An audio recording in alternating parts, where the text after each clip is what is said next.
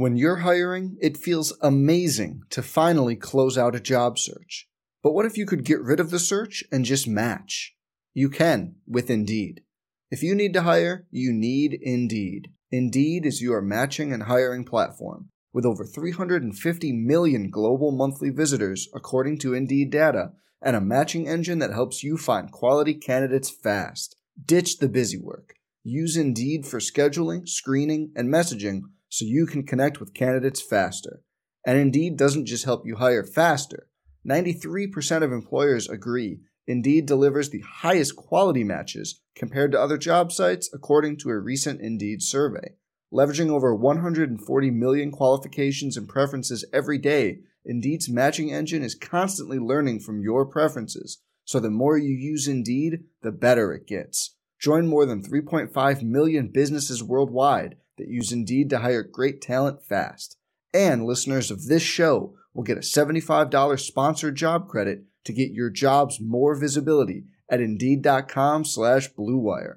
Just go to Indeed.com slash BlueWire right now and support our show by saying you heard about Indeed on this podcast. Indeed.com slash BlueWire. Terms and conditions apply. Need to hire? You need Indeed. Hey, it's Kaley Cuoco for Priceline. Ready to go to your happy place for a happy price? Well, why didn't you say so? Just download the Priceline app right now and save up to 60% on hotels. So, whether it's Cousin Kevin's Kazoo concert in Kansas City, go Kevin, or Becky's Bachelorette Bash in Bermuda, you never have to miss a trip ever again. So, download the Priceline app today. Your savings are waiting. Go to your happy place for a happy price. Go to your happy price, Priceline. Some people just know the best rate for you is a rate based on you with Allstate. Not one based on the driver who treats the highway like a racetrack and the shoulder like a passing lane.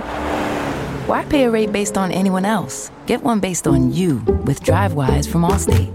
Not available in Alaska or California, subject to terms and conditions. Rates are determined by several factors, which vary by state. In some states, participation in DriveWise allows Allstate to use your driving data for purposes of rating. While in some states, your rate could increase with high risk driving. Generally, safer drivers will save with DriveWise. Allstate Fire and Casualty Insurance Company and affiliates, Northbrook, Illinois.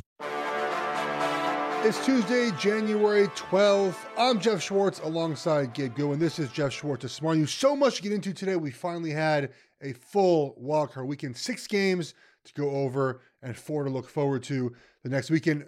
Gabe, lots of teams that I have been at odds with with their fans for many years have made it on to the division round. So we'll talk about all that. But first, some breaking news, Gabe, in the world of the NFL. You told me this before we started. Doug Pederson out as Eagles head coach. Surprising, especially after they let him tank in week 17. He has now lost the head coaching job of the Eagles.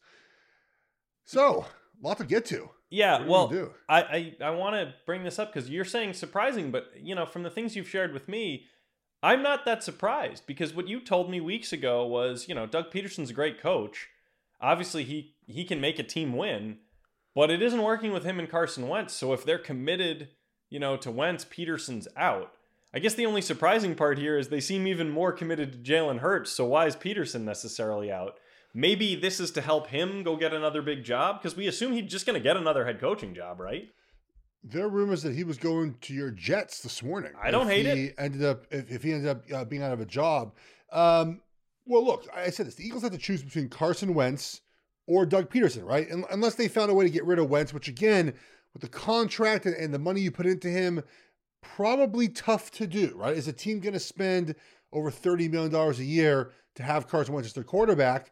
No, go find yourself a coach that can work with with Carson Wentz. But I, but the reason why I say it's surprising is because Week 17 doesn't happen unless Doug Pederson's coming back. Like like they like they don't tell him, hey, yeah, go ahead, play play Nate Sudfeld, do that because you know he he cleared it with the front office first.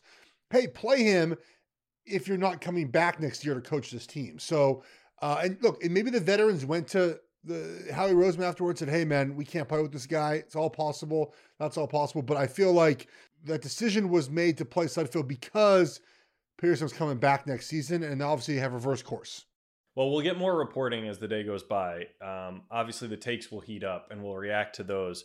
But it seems like something you're going to have to tackle next week. Let's fo- let's focus on the football we saw this weekend. Like you said, something new for the NFL, right? We had two triple headers. There was football nonstop I don't know Oh, about your wife. My wife was a little bit surprised by how much football had to be on this weekend.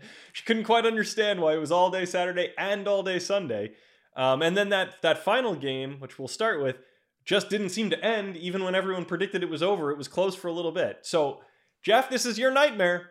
Baker Mayfield, he wore the backwards hat, and yet the Browns dropped 48 on the Steelers, and they are headed to the biggest uh, biggest upset of the weekend and, and the divisional round against the Chiefs.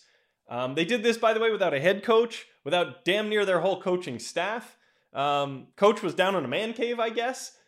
Here was the take I saw that I wanted you to react to. Maybe padded practices are overrated. Maybe coaches are overrated. The Browns won without basically had an intern coaching them, and they didn't even get to practice. So maybe we have this whole coaching thing wrong, Jeff. well, we'll, we'll get to that hot take in just a second. That's But pretty Let's talk about the Browns really quick, okay? Because they deserve a lot of credit. Think about this. They barely practiced for the last couple of weeks. Barely practiced, right? Because of COVID, they've been separated. They talked about it last night. I think I think I think Tafoya did a good job of of showing like the the Zoom meetings that they were having note cards up and having to visualize plays and stuff.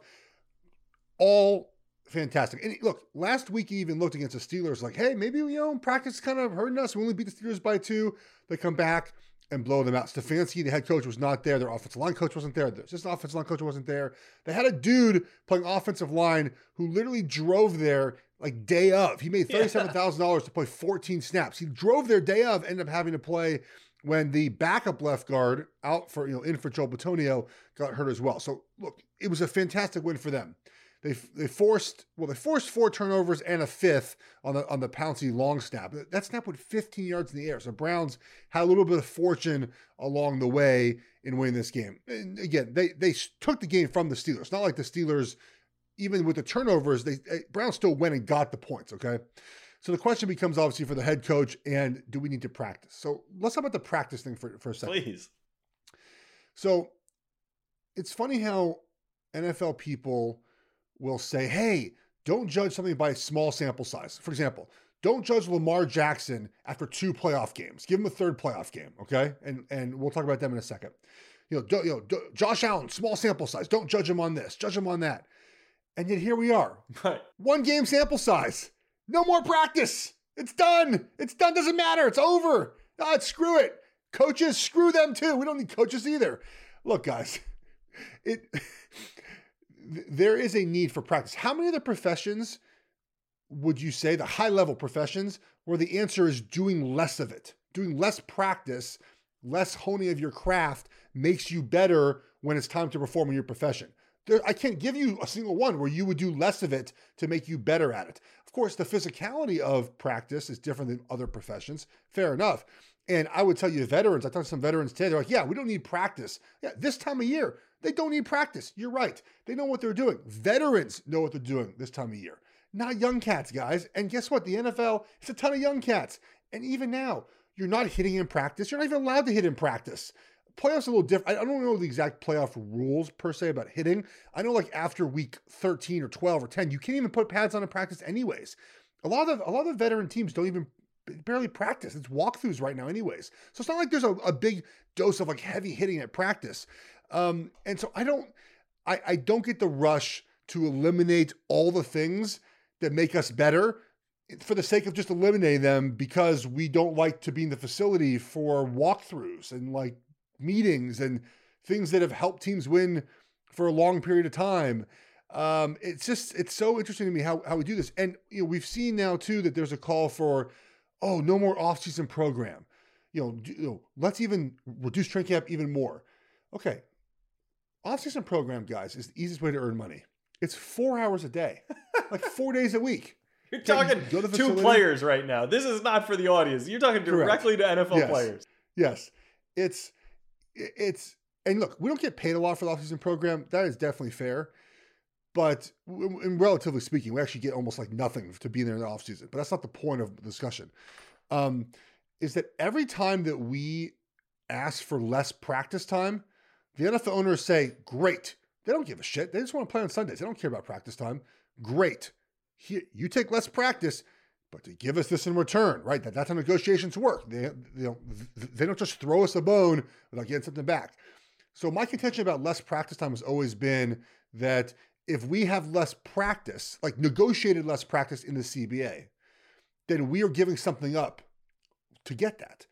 And that to me does not feel like a worthwhile trade. Hey guys, don't come in the offseason, fair enough, but you have to give us more money or more this and more that. Like it's not that hard to come in the offseason and work out. As far as the end of uh, you know, the end of year practice, which will not probably never touched by the CBA, but coaches can decide. Coaches are already doing this, guys. They're already lessening the amount of time that players are on their feet, that they're practicing. And last point here, very important to point out the Browns just played the Steelers. They didn't need to practice to play them again. They just played them a week before. Nothing was gonna do, nothing was gonna be different. There was gonna be no difference in any of the schemes they saw. They already played them twice. Their division opponent. If this was, I don't know, the Bills. I don't think they play the Bills this year. They would kind of need to practice. They would kind of need to walk it through and figure it out. So it's so we just like rushed and and also and on with this on this topic because we we've talked about this before, is that you would think that with less practice time and less hitting, the average career in the NFL would go up. It has not. You would think that, and this is a, a general sense, not not people in the business, but you would think that um, you know less practice, less hitting, injuries would go down. Nope, injuries continue to go up. So like the things that that are supposed to help us as far as not practicing less have not done any of that to help us. And I get it. Late in the year, you don't want to practice veterans. Fine. I don't want to either. I get it. I get being a veteran. It's different being like a 10 year guy and being a three year guy. So I think the takes on that are kind of foolish, but it's Twitter. Of course it was going to be like that. Okay, but so the other take that is maybe foolish, maybe not. Uh, I think Bomani had the funniest version of this take, which was I might feel a way if my team played its best game with me locked in my basement. so I saw a lot of people saying, like, how's Kevin Stefanski feeling? Like a lot of people commenting on how many beers he was drinking.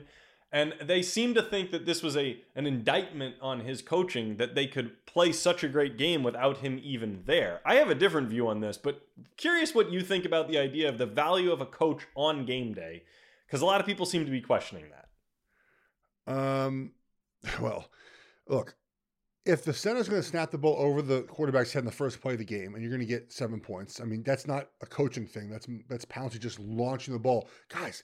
That wasn't even a bad snap. That ball went 15 yards in the air. It was at the 22, landed on the seven. People have said, well, why didn't Big Ben go jump on the ball? I'll give you a good reason why. First of all, James Conner should pick the ball up. Is that it's the first play of the game. Ben ain't to let guys dive at his head and shoulders on play one of a playoff game. Like he's to be like chalk it up to just like, all right, they get seven points, we'll figure it out. Conner should have picked the ball. But I think even Ben looked at him was like, as they're running, like, you pick it up. You like you, I'm not gonna get I'm fine with Big Ben not jumping on the ball. The turnovers, like, I don't know. Is that because Stefanski wasn't there? The ball's thrown high, tipped up in the middle of the field, guy caught it. Like, I don't think those are reasons why you wouldn't want to coach at a game. And we saw too, man, as the game went on, and it kind of got a little, a little, a little nut crunching time, right? The play calls got a little conservative. The offense wasn't moving as well. And if not for Tomlin, and I, I think Tomlin is a great coach, I, so I'm not going to use this word. People call it cowardly when he punted. I don't really like that word because I don't think Mike, Mike Tomlin's a coward. But I don't know what you want to call it. But him punting that spot was not good. The Browns moved there in four plays and eventually scored anyways on that drive. If they had, if Pittsburgh had won for it and got it and scored that drive, you would have wished Stefanski was there because the Browns would have come out in, in, the next drive and been what up five with like eight minutes left, and uh, so I, I, think there's still value to having a coach on game day, and this is again a one-off, one time. I, I you know they need their coach at the game, uh, but can you imagine being Stefanski and watching this game on your couch, like your team played the best game they have, and, and they they exercise all the demons in one year in this game. So good. Look, Browns fans, great. You know, people. I posted a video of the Browns on Twitter this morning, their offense line. Like, well, we still remember what you said about us. I'm like, guys, I'm the same guy all the time, man. Like, it, it doesn't like it. I just if if it's good, it's good. If it's bad, it's bad. I'm gonna tell you how it is. You've been you've been a straight shooter when it comes to the Browns. You've always said they're pretty good. I don't see them winning lots of playoff games the way they're built. But it worked, you know, the chip on the shoulder thing has been working for them. Baker's spinning the hat around backwards in press conferences, a clear reference to his boy Colin Cowherd um, you know, they're enjoying the fact that a lot of people doubted them and, and they're trying to prove something. So let's look at next week. I don't actually fully understand what will be the you know the rules for Coach Stefanski and the rest of the coaching staff. And now they have their hardest challenge ever playing a rested Chiefs team. I think they're a ten yeah. point dog as the week opens. Yeah. Um, what are your thoughts? We'll, we'll have more chances to, to, talk about this throughout the week, but what are your thoughts right now on how the Browns get ready for that game? Because that ain't playing a division yeah. rival you saw a week ago. So the Chiefs have had six games with Andy Reid and Pat Mahomes off a bye. Okay. They've scored 40, 31, 40, 51, 35, and 31. And the 31 was against the Colts in the playoffs 2018. The 51 was Texans playoffs last year, and the 31 was Super Bowl against the 49ers. And so the Browns defense, guys, is not good. All right. And I'm really getting tired of people saying the Browns have to run the football to win. No, no, no. You have to score points to win. if running the football, and I know that's very John Madden esque, right? You score points to win the game. Yes, it is. But that's how simple it is with the Chiefs. Is if running the ball helps you score points, great. But the idea of running the ball, keeping away from Pat Mahomes, is kind of silly when the Chiefs can just score in two minutes. Like, congratulations, you kept it away from Pat Mahomes. It don't matter. When the Chiefs lose games, it's because teams can sit in zone coverage and harass Pat Mahomes with the pass rush. Myles Garrett's really good, but I don't think he's enough to harass Pat Mahomes in the pass rush. Entering this game, the Browns were 25th, I believe, in pass defense. Like I just, it's it's a tall task. Think about this: the Browns have to force five turnovers in this game to win by 11. Like it's it's that simple. So if you force two turnovers, let's say, in this game, is that enough? It might be. It might be. But you have to finish your drives with touchdowns. And Baker Mayfield yesterday, his air yards per attempt were second worst, I think, this whole weekend. I was pretty pissed. I had Baker Mayfield under passing yards. I'm kind of salty about that. I kind of look. I, I, think I was pretty much on every game. Like I kind of hit what I wanted to hit, and I, I was had a good day, especially yesterday with the Ravens and and Lamar. But like he had he went over his passing total with a seven yard pass and went for 60 yards, a screen that went for 40 yards. Like I was like, Ugh. so you know that, that's not going to cut against Kansas City. All right, but I'm glad you brought that up because this is where me being the dummy who's just watching, usually with fantasy teams in mind, not not an X and O guy, and you being one of the smartest football people I know. What I saw was a quarterback in Baker Mayfield who's heard everyone say he's not good against the rush. He doesn't know what to do when you're in his face. And I saw a guy basically lay a trap for one of the best pass rushes in football coming right at his face. He'd let him get within a step and then he'd flip it over to a running back. He's got a couple of them and we know are very good. So basically, he'd be run plays that he waited until the defense committed and then they'd take off for, like you said, yards on yards. Is that a strategy? Dumb luck? Just what the defense gave him? Because it looked planned to me. It looked like he had something in mind that he hadn't figured out earlier in the year. Well, I mean, I mean, one was it one was a screen, so that was called, and a couple others were just guys were just open in the flat. And look, I, I think the credit in this game more I think goes to the Browns' offensive line. The they were fabulous guys. I mean, did Baker Mayfield get hit the entire game? I don't think he got hit once. They were incredible in this game, and so I think they deserve a lot of the credit of how this went and kept Baker Mayfield upright you know, I don't know if Frank Clark and and Chris Jones will have you know a good performance. The Browns' offensive line has been played well the entire season, but if you keep Baker Mayfield upright, he's not a half bad quarterback. But you have to push the ball down the field. You know, the idea about running the football to win against the Chiefs is that if you're behind 17-10 the second quarter, do you keep up that same energy, as the young kids say? Do you keep the same energy?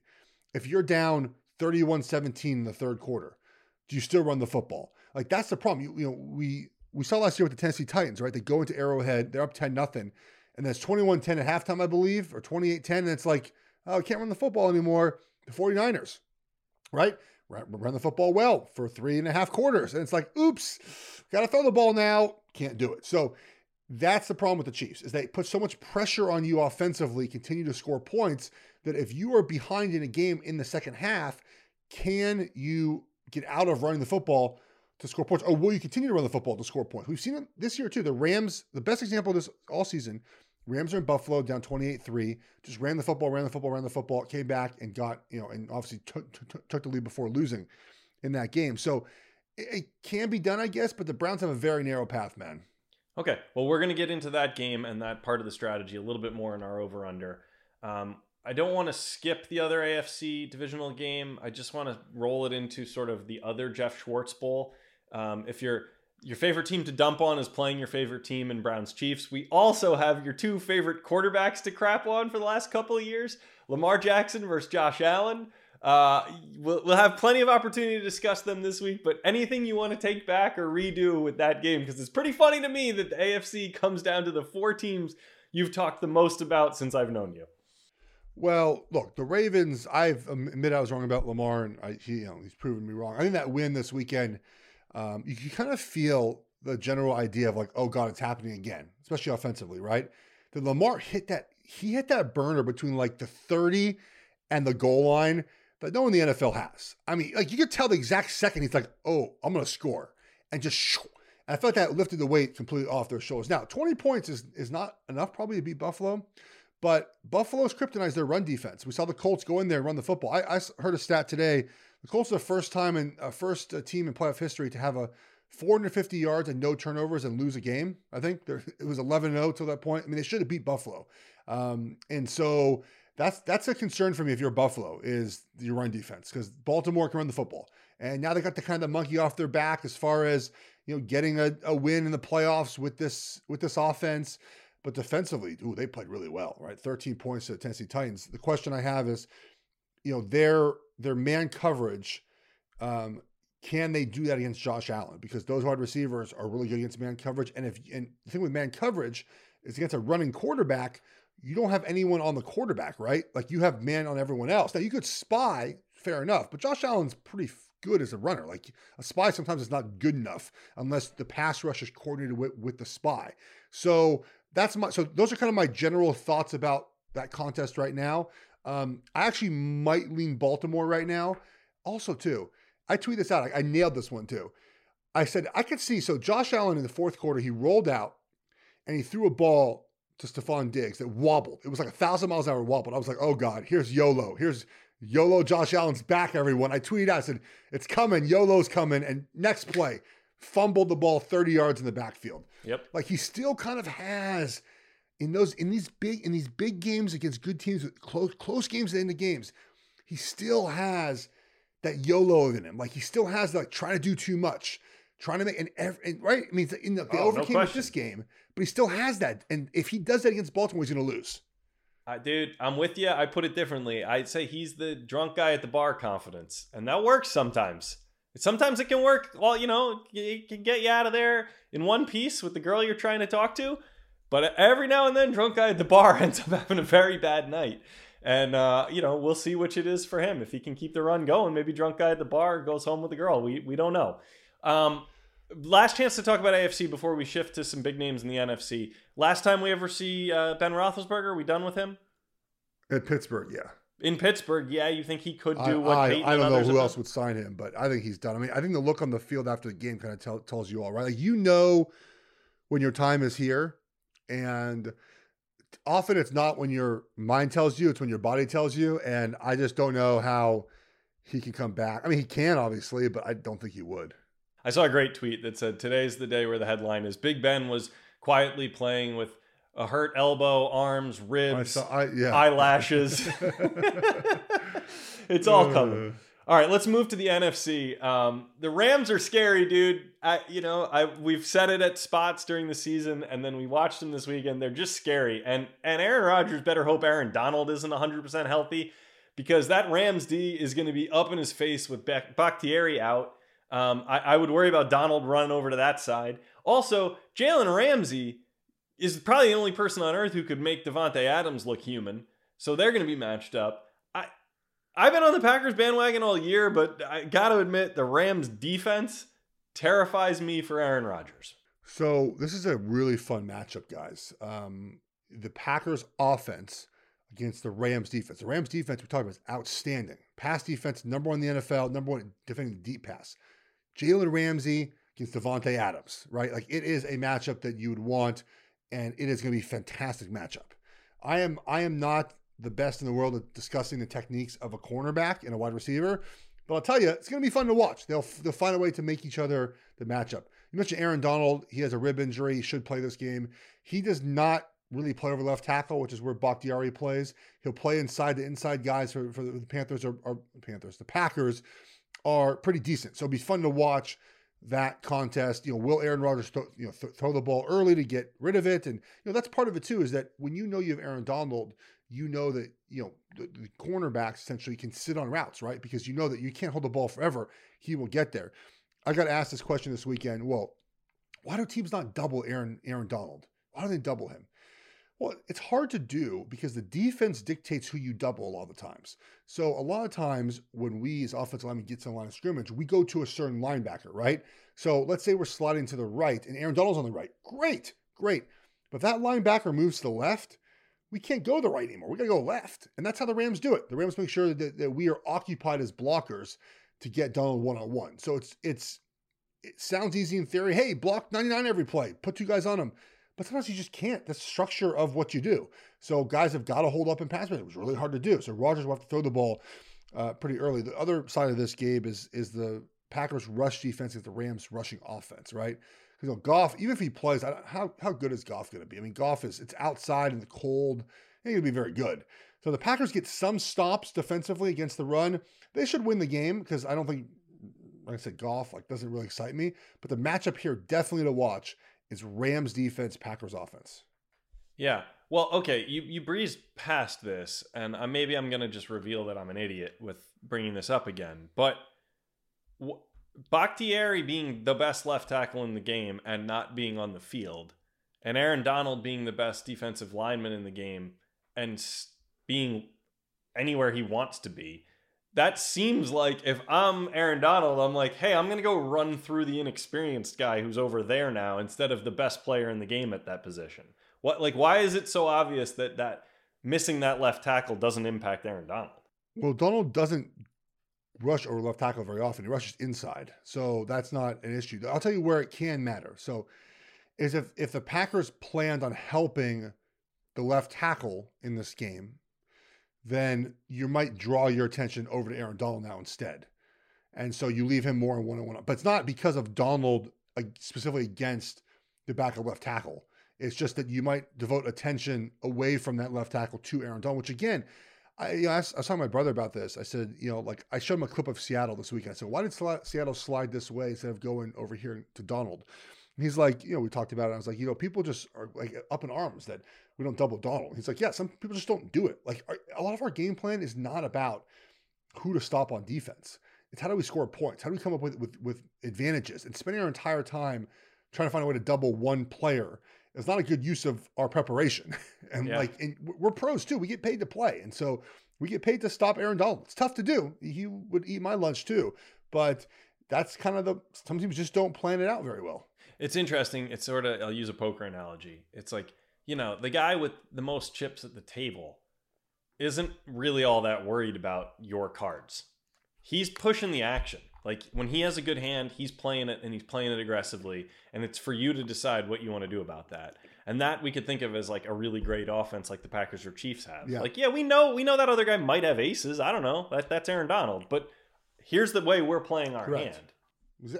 Exactly. And that that that is um how the Packers will operate, how the Chiefs will operate. Oh yeah, okay, great, Browns. You have a good offensive line. Guess what? We're gonna score more points than you. So yeah, whatever.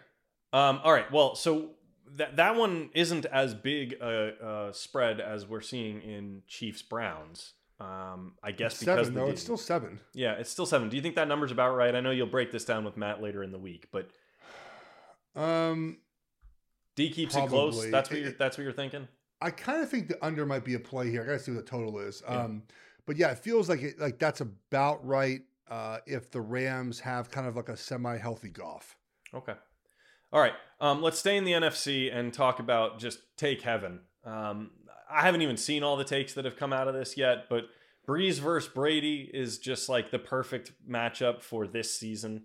Um, you know, I don't have to list all the reasons why this is everyone's favorite matchup. Um, the studio shows are surely talking about it. It'll be the Sunday night game. It'll probably have the biggest ratings of the weekend, if not the year.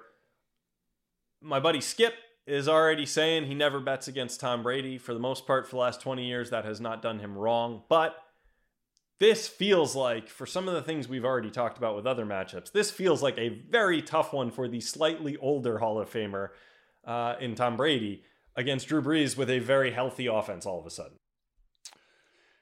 Isn't it interesting how this game is kind of the most boring to talk about because it's oh, like, there's a take. played- like, oh, your counter to the take is your it's there's not enough takes. It's boring.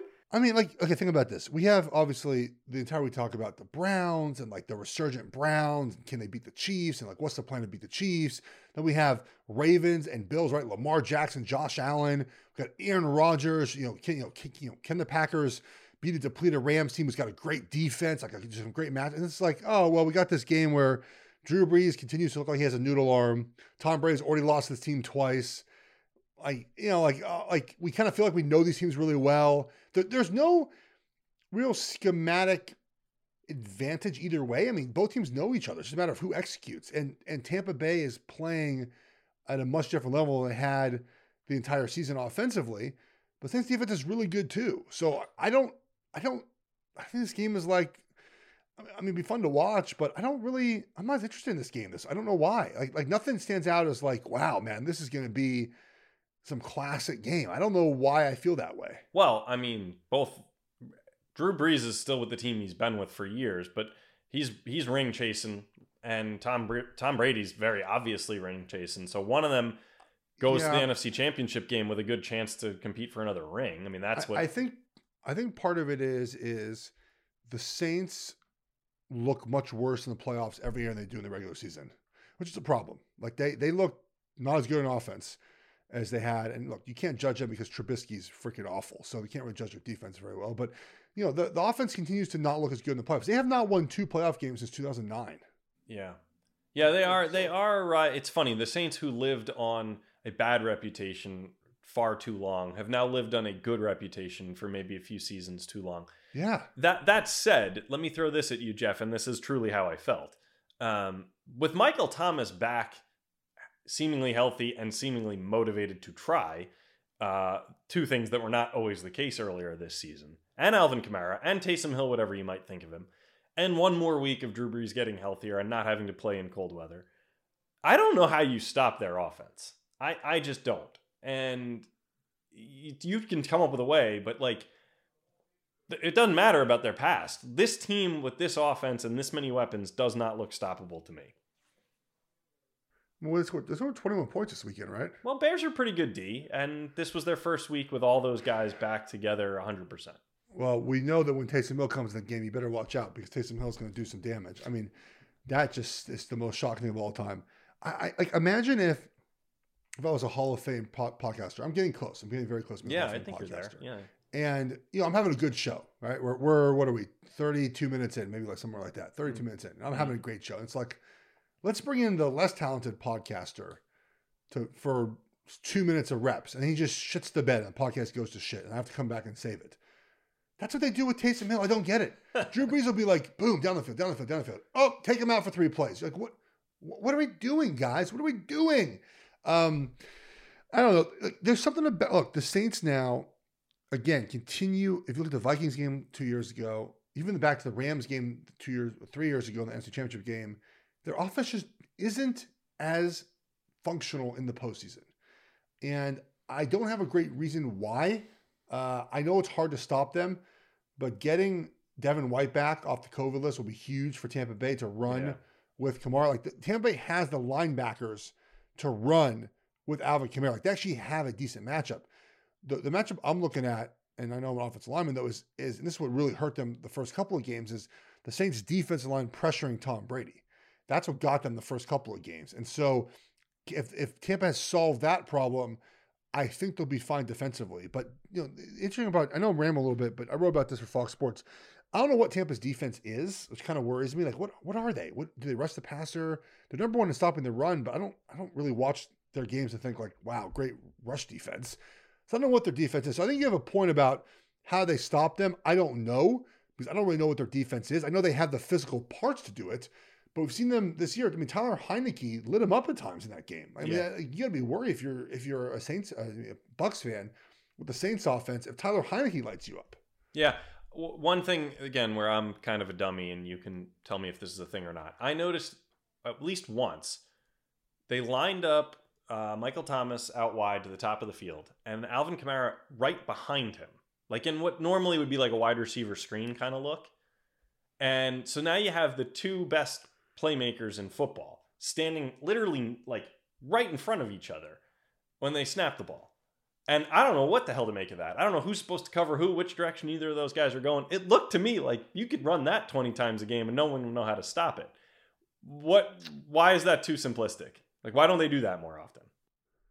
Well, because you're probably, you're probably not getting a lot of explosive plays out of that. And like the goal is not is to get kind of just and look, a lot of those formations, this is why Taysom Hill is used, by the way, is that a lot of those formations, ones you mentioned, and the, the Taysom, it just makes the defense have to spend more time on it. So it, it, it takes less time away from, or takes time away, I should say, from something else the Saints are good at that they can't prepare for. It- that's what those formations are for, and that's what Taysom Hill is for, is to frustrate the defense preparing for the Saints. Yeah, not to get into politics, but it's like Biden campaigning in Texas. Even if he doesn't think he will win Texas, he forces the other the other campaign to have to use resources there and compete there, even though they don't really want to focus on Texas. I got it. All right. Well, last thing about the the game with the Saints and the Bears that got us here was everyone was blowing up uh, about the Nickelodeon broadcast. I did not get to watch it because I have too much like Nickelodeon type crap in my life with my young kids, so I did not watch that. I think you sampled it. People loved it, and I'm all for it. And I'd say let's do more of it. Let's do a, a comedy one. Let's do one for every kind of audience. I'd say more simulcast the better. But what was your take on that? I watched a few minutes of it. I I don't know. I, I watch most games on mute. Like I don't really listen to games. I don't need the visual element for me to enjoy the games. I don't need the announcers to enjoy the games. I thought they did a good job when I listened of just dumbing things down. So that was important. I don't need the visual effects to watch football. So for kids, if they liked it, great. I mean, that's the goal of what the program was about. If they help, you know, kids learn about football, great. Um, I put on my kids. My kids didn't care at all. They were like, I, "All right, cool." Like there's the oh look at the graphics, and my son was like, "Oh look at SpongeBob," and like that was for seven minutes. He watched the game. Um, I I don't know. I'm I'm I'm also just like a curmudgeon. I could care less. I really I doesn't. I just don't. I don't care. If people liked it, good. I, I didn't. I don't care. Well, I'll say- I'm so different. I'll say this: if you didn't like it, get over yourself. This is free extra fun for someone else. Then the people who complain about shit that they don't need to watch will always frustrate me.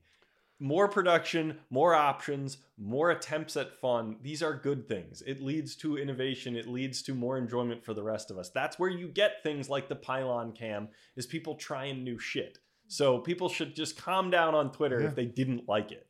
and and some of those and some of those by the way um you know some of those inventions came from like the xfl they didn't come from the Yeah. nfl right? skycam and uh and so like that you know it's it's not even from the nfl's invention yeah look again i i think that and i, I don't think i know that our society rushes to have a judgment on everything and I, I actually don't like i don't whatever i don't care i didn't watch it like it doesn't, if you like it fine whatever I, I have no i have no comment on it i, I don't care like so good. If you like the, the the the broadcast, congratulations. Good for you. Great. More more borrowing. The the new camera, you know this camera everyone talks about every weekend that Fox has been using, which Yeah, is oh, just yeah. a, a You don't like it, right? I like it. It's a steady cam. It's got a soft sort of shallow focus. It, it looks like kind of artsy, right? It looks it looks more like an NFL film shot with a lot of movement in it. Yeah. And people have a lot of reactions to that. Guys, that's just borrowed from other forms of television. Like sports didn't invent that. They're using that on dancing shows. They're using that in you know, scripted. Like that's just a look. So the NFL borrowed it. You only come up with those ideas when you try new stuff. So this Nick thing's very cool to me. I liked it. Is that? But the, the difference is the 8K, right? Well, I don't know how many Ks we're up to at this point, but that obviously your TV can only process what your TV can process. So how good I, thought- I thought, the, I thought the coolness of that Steadicam was that it was more of the the the picture quality, not like the actual guy holding it. Well, yeah, no, it's it's for sure it's the picture quality, and but but it's what people are noticing is the lens focus is different than you'd get in a game camera. You, but Okay. watch it again, you'll see. It's it's. I mean, I'm not that smart on the Again, technical like- either, but I I- maybe again, I'm just like an old curmudgeon. Like I don't. I just, Right. want, I just want football, man. I just want to watch football. I don't care what format it's in. All right, well, good. So let's talk more football in the format of our over under game, moving the line. We'll take a quick break. We'll come back. I'll throw some fake bets at you. Boom. And there it is wireless on the most reliable network nationwide. That's cool. But with my wireless, I get unlimited for just 30 bucks. Impressive. But does yours have 5G included? Of course, and my wireless saves me 400 bucks a year. That's because you all have Xfinity Mobile with your internet. It's wireless so good, it keeps one upping itself. $30 per line per month. Taxes and fees extra. Compares pricing of top carriers. Xfinity Internet required. Reduced speeds up to 20 gigabits of usage per line. Most reliable based on RootMetrics. US report. Results vary. Not an endorsement. All right, Jeff, we're back. It's time to move the line, our little over under game. Most of these are not real bets you can make, but, you know, they're close enough, so you weigh in on them, all right? Let's do it. All right, here we go. Bills Ravens quarterback rushing yards combined over under 150. I made that number up. Well, Lamar Jackson has averaged near 100 in the last six games, I believe. He had over 100 again against the Titans. It was a good bet. I had Lamar Jackson over 65 yards in that game. I would say, I'd say over, and I'll tell you why. Obviously, Lamar, I think he'll get 100. He, what they do is run the football now. But Josh Allen running the ball against man coverage is going to be pretty big for, for the Bills' success. Like he's able to avoid pressure, which the Ravens will bring a lot of pressure. Uh, so I think I think over. And again, it's it's not design runs for Josh Allen, but scrambles will get him. And look, in Lamar Jackson's biggest run of the game was a scramble too. So uh, I go over. I think we'll get a lot of rushing yards from the quarterbacks. Yeah, I, I don't see any reason to argue with that, and I think it'll be exciting. And I I like what you're bringing up about sort of Josh Allen against man coverage leading to scramble yards. And we know when he gets those legs moving, I mean, he's almost as quick as anyone out there, and he's certainly harder to bring down. Um, and in the playoffs, where we haven't seen him, like I don't think he's sliding. I think Josh Allen's going for it, and he's going to get the extra yard. So 150 seemed He's not a slider. he's not a slider. He's Um, gonna, he's gonna, gonna try to truck guys. All right, well, let's move to one that we, we sort of hit on this earlier, but I'll put a finer point on it. How many points do the Browns need to put up against Mahomes and the Chiefs to scare you? I'm not saying to win, to scare you, make you nervous, over under 35 and a half. I was gonna say 35 too. Yeah. Wow. Um, I go over. You- I mean, if they they score to- 42, if they score the 40s, they got a good chance of winning. Yeah, that would that would make you very nervous, wouldn't it? Yes. Oh yeah. Okay. All right. So if they if the if the Chiefs can, you know, hold them under 30 into the fourth quarter, you're not, you know, kicking your feet up, but you're starting to feel about about as good as Browns fans felt in the fourth quarter on Sunday. If they, if they're, you said over 30 points. Yeah, I mean, I'm just saying if you're you're going to feel pretty have? comfortable if the well, obviously we're going to say the Chiefs are winning and they you want to keep the Browns under 35 and you think you win the game. Oh yeah. Yeah. Yeah. Okay. All right, fair enough. Um, Chris Mortensen is back with some big reporting. Um, so he has Deshaun Watson's apparently upset that he wasn't consulted about who the next Texans GM was going to be. Um, I personally don't think I can blame him. He's the only thing they got right now. I think they should have at least given him a courtesy call. But Mort is also reporting uh, that Deshaun could be traded to Miami. Um, I was wondering if maybe the Jets are an option. So I want to ask you odds that Deshaun Watson is just in Houston still next season. We'll say over under 75% because it seems likely, but doors open. Yeah. So I think Deshaun Watson's more upset that, about the head coaching search than the GM search. So Okay. appears that he they didn't interview Eric Bieniemy, and which is odd. They interviewed everyone else but Eric Bieniemy. They hired the guy from New England. And I mean, he might interview Eric Bieniemy too, which like that's part of this. He might interview him. I, we don't know what he's going to do.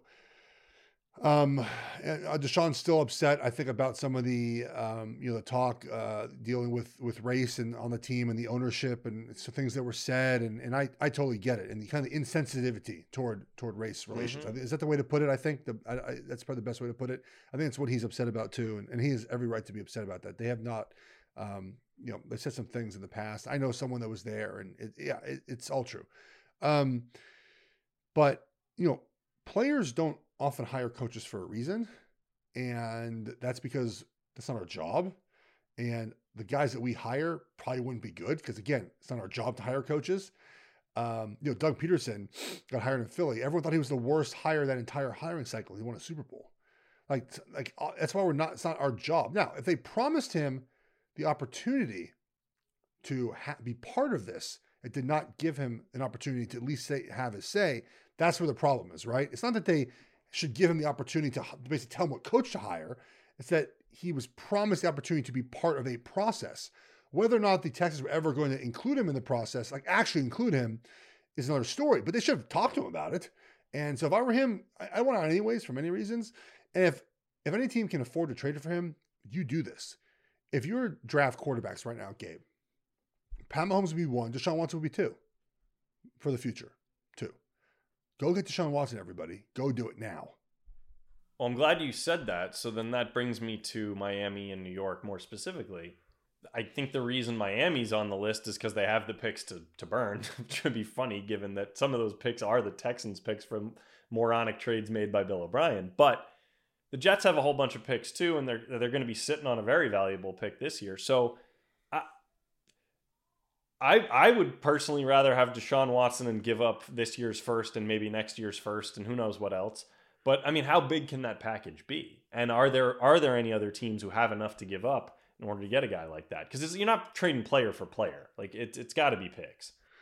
Um, I don't know what the compensation number is. I, I'm not a I'm not a trade competition guy, but I don't know what would be too much for Deshaun Watson. If you're the Jets, you trade your first round pick. Is, is he better than Justin Fields?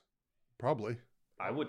I, I, I statistically he is right. Like maybe Justin Fields turns out to be the best NFL quarterback alive by 24, but it doesn't seem likely statistically. The, the, the, question I think becomes if you're the Jets or anyone else, the Dolphins. Let's say Jets and Dolphins. Two, two, is that if the Jets trade away all these picks and they can't and they, they don't they're not able to build their roster up around Deshaun Watson, can they win doing that? Probably not, right? right. So is it better to to just continue to to bring in talent, bring in talent, bring in talent, and hope you hit on Justin Fields, or you keep Sam Darnold and you try to hit on Sam Darnold? For the Dolphins, you got a pretty good roster already. If you yeah. trade those picks away and you add them to your team with continued improvement on the offensive line, you get yourself a wide receiver in free agency. You're kind of right there of being a competitive team. Like they make more sense as far as we can kind of hit the ground running with Deshaun Watson, where the, the Jets probably aren't there yet with their roster. So yeah, go trade, make the trade if you're the Jets. Go get yourself Deshaun Watson, fine. But the roster around him is not that great. The team that should be doing is San Francisco. The Niners should trade everything they have for Deshaun Watson. I don't know if they're going to, but they got to do that like now. Again, I don't know if they're going to. That's who I would trade. I would trade everything I have for Deshaun Watson. They have a, they have a, a Super Bowl caliber roster still. Go get Deshaun Watson. Well, our buddy Matt, who will do the show with you later this week, uh, I'm going to steal this from him, but he would tell you that the Niners should probably trade for Matt Ryan and put Matt Ryan and, and Shanahan back together for the last couple of years Matt Ryan has left, that he's good enough. Uh, that sounded like a pretty good idea to me. In the Miami situation, you're trading Deshaun essentially for Tua and picks. And I don't know if everyone wants to do that deal. Remember when Dolphins fans gave me shit because I told was I told them I didn't think Tua was like playing that well this year. Now they're, now they're talking about trading him. It's hilarious. Yeah, well, I know. That's, that's how things go. So let's let's stick with more. This is a fun thing. Nick added this, and and I I don't have a way to phrase this as an over under. Just do it as a follow up to this topic. The AFC quarterbacks right now average age is 24. All right, they're they're exceptionally young group of guys, all of them very talented. The average age of the NFC quarterbacks left in the playoffs is 37. They're also talented quarterbacks, but they're old as hell. If you had to have one of those groups of quarterbacks, which group do you want? Not for the future, because obviously the younger guys. For now, who do you want? Old guys or young guys? So I get Rodgers, Brady, Brees, and uh, Goff, or I get Mahomes, Baker, Allen, and Lamar. I'd rather have for this season the NFC quarterbacks, the depth. Really? Okay. Depth, yeah. Let me. I I wasn't sure which way you'd go with that. So you you have the best quarterback. Everyone agrees on the AFC side and Pat. Then you have two guys who are arguably the next best in Josh and Lamar. In the argument with Rodgers, but then I think it's a step to Brees and, and Brady.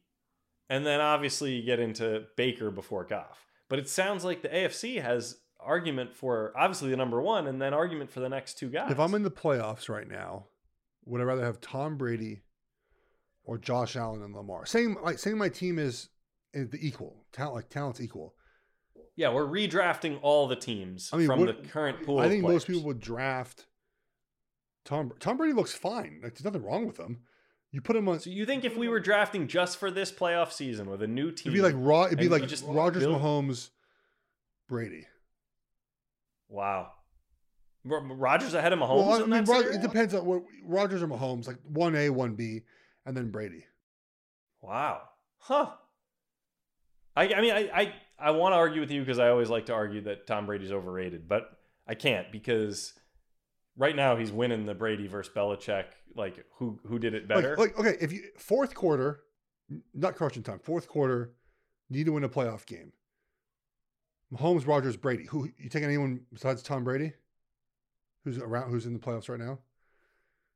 I would take those other two guys before Tom Brady. Right, those two. Third. Right, yeah, no, I, I, probably, I hate to say it, I probably wouldn't. I would Yeah. have to just suck it up and deal with him. Yeah. Um, all right, I'm going to throw this one at you. I don't want to get into the whole politics of it. Let's just say it's a given that this is a controversial thing, whether we agree with it or disagree with it. I want to know odds Bill Belichick accepting a presidential medal, medal of honor from President Trump later this week, as is reported may happen, could actually hurt the Pats moving forward. 25% chance over under. What does hurt mean? Can you define hurt? Yeah, here's how I mean it. If he does this right now, accepts this honor from this guy, he is signaling to everyone around the league, especially the players, that I don't give a crap what you think about Trump this week, the news. This is, I'm with him, I'm his guy. I want this honor, I want the association. So I don't really care what you think about it or what you think about life. Deal with it. And I think that could be interpreted by free agents, by even guys on his team, as kind of an FU. This is interesting because obviously, you know, Trump is outgoing. And there, look, there are players on teams that support Trump. Of course, right? Of like course. The, the rest of Uh, the country is. That's their right. Um, so, hmm. I don't think he will accept it for the reasons you mentioned, but I don't think it would hurt the Patriots. But I don't think he'll accept it just because I don't. He doesn't really seem like the guy that gives a shit about that award. No, he, he doesn't seem like a guy who gives a shit about anything other than winning, but he isn't winning, and this is an honor a lot of people are happy to have. I just wondered if, like, it's one thing to just sort of have your political beliefs, uh, and you know, right now, a lot there's certainly a lot of people who support Trump who just are keeping that quiet. That we've seen the people who are doing it loudly, but I would have thought this would be a time where coaches, especially, would prefer to have those political beliefs just in the background and not something they're discussing with their players, who almost all of whom see it the other way. It just seems like a very mm. obvious divide between coaches, ADs, owners, etc., guys in charge versus You know what's young players. What's, what's really interesting is that I don't remember like even when Obama was in office. I remember being in the locker room during that election. It was my first year, and guys talked about it. It was historic, right? They were you know were debating whether or not you know who you're voting for. But I don't remember it really mattering if you're a Democrat or Republican. Like it, it's gotten so divisive now, especially with Trump, where you know it, again, the locker is full of plenty of different uh, opinions, ideologies, religions, races, cultures, uh, political views, and you know if you it's his his name is so divisive that if you say you support him publicly, like as a coach, you turn off players. And if you had said you support George Bush, I don't think you would turn off players. Or if a coach said I, I don't support Barack Obama, and you made a case for it that was just like I'm a conservative, I don't support what he does. I don't think anyone would really say anything in the locker room. But Trump is looked at as, as so divisive that I think it's a problem. But he's only president for nine more days. I mean, I, so I don't know if accepting a Medal of Honor or Presidential Medal of Freedom, I should say, not Medal of Honor, but the Presidential Medal of Freedom matters if he's out of office in nine days and kind of everyone forgets it. No, it, it obviously doesn't. But the reason I brought it up, and you, you took it about as seriously as I was hoping, uh, was because of the optics. Just that you're you're you're essentially recruiting young people who see that the president as a major turnoff. You're recruiting them to come work for you. And if if it's known that you disagree with them on things they think are life and death, that could become a problem in your workplace. That's all. I, I don't care about Bill Belichick's politics. he can believe and vote for whoever he wants. I just wondered if it would hinder him as essentially the leader of a team where he's trying to get 20 something year old guys to come play for him. But okay, you helped me clarify. Yeah. yeah. Uh, all right, last question. Since we can't see the result while we're recording this, um, national championship game is going on on Monday. This will drop first thing Tuesday morning. Uh, I want to know are we absolutely sure Trevor Lawrence and Justin Fields of Ohio State are going to be 1 2 in the draft? Over under 99% sure. Yeah, I don't know if it's the Jets at two, but I would say I would say those two are going one and two. So the Jets perhaps trade out of that slot for someone who wants Fields at two. Yes, but you Correct. think those two are going to be one and two, just like a, another you know luck RG three type year. It's just a given. These are the guys. Agreed. Yes. Okay. Yeah. That's the way I see it too. I, I don't I don't have a challenge to that. It doesn't seem like anyone could slide up in there, but it does mean then that my Jets are probably trading that pick because I don't think they're going for that guy at quarterback. Uh, I don't know what they're doing, but I think that we're going one two and it's Fields and Lawrence, just like you know most years the yeah. quarterbacks go one two. It just matters of who ends up drafting them at what spot. All right. Well, um, enjoy the championship game. Uh, I won't ask you for a prediction because it won't matter by the time people hear this. Uh, but we got. I, mean, I, I, like I like Alabama wins, so you could you could you could old take me after this All if right. you would like. You, you, um, you, could get old taked. Ohio State surprised people last. Oh no! What will happen? I'll, I'll be wrong about something. Oh my God! The horror! No, don't want to be wrong about anything. Um, all right, guys, have a great couple of days. We'll be back on Thursday with our gambling show. Had a good week. We had a good week. Guys. Yeah, a good week. So we'll continue to to do that. Um, hope you enjoyed the show. Please rate, review, subscribe, and we'll talk to you then. All right, guys. Have a good couple days. Some people just know the best rate for you is a rate based on you with Allstate, not one based on Carol. She's more focused on hitting a high note than the car in front of her. Why pay a rate based on anyone else? Get one based on you with DriveWise from Allstate. Not available in Alaska or California, subject to terms and conditions. Rates are determined by several factors, which vary by state. In some states, participation in DriveWise allows Allstate to use your driving data for purposes of rating. While in some states, your rate could increase with high risk driving. Generally, safer drivers will save with DriveWise. Allstate Fire and Casualty Insurance Company and affiliates, Northbrook, Illinois.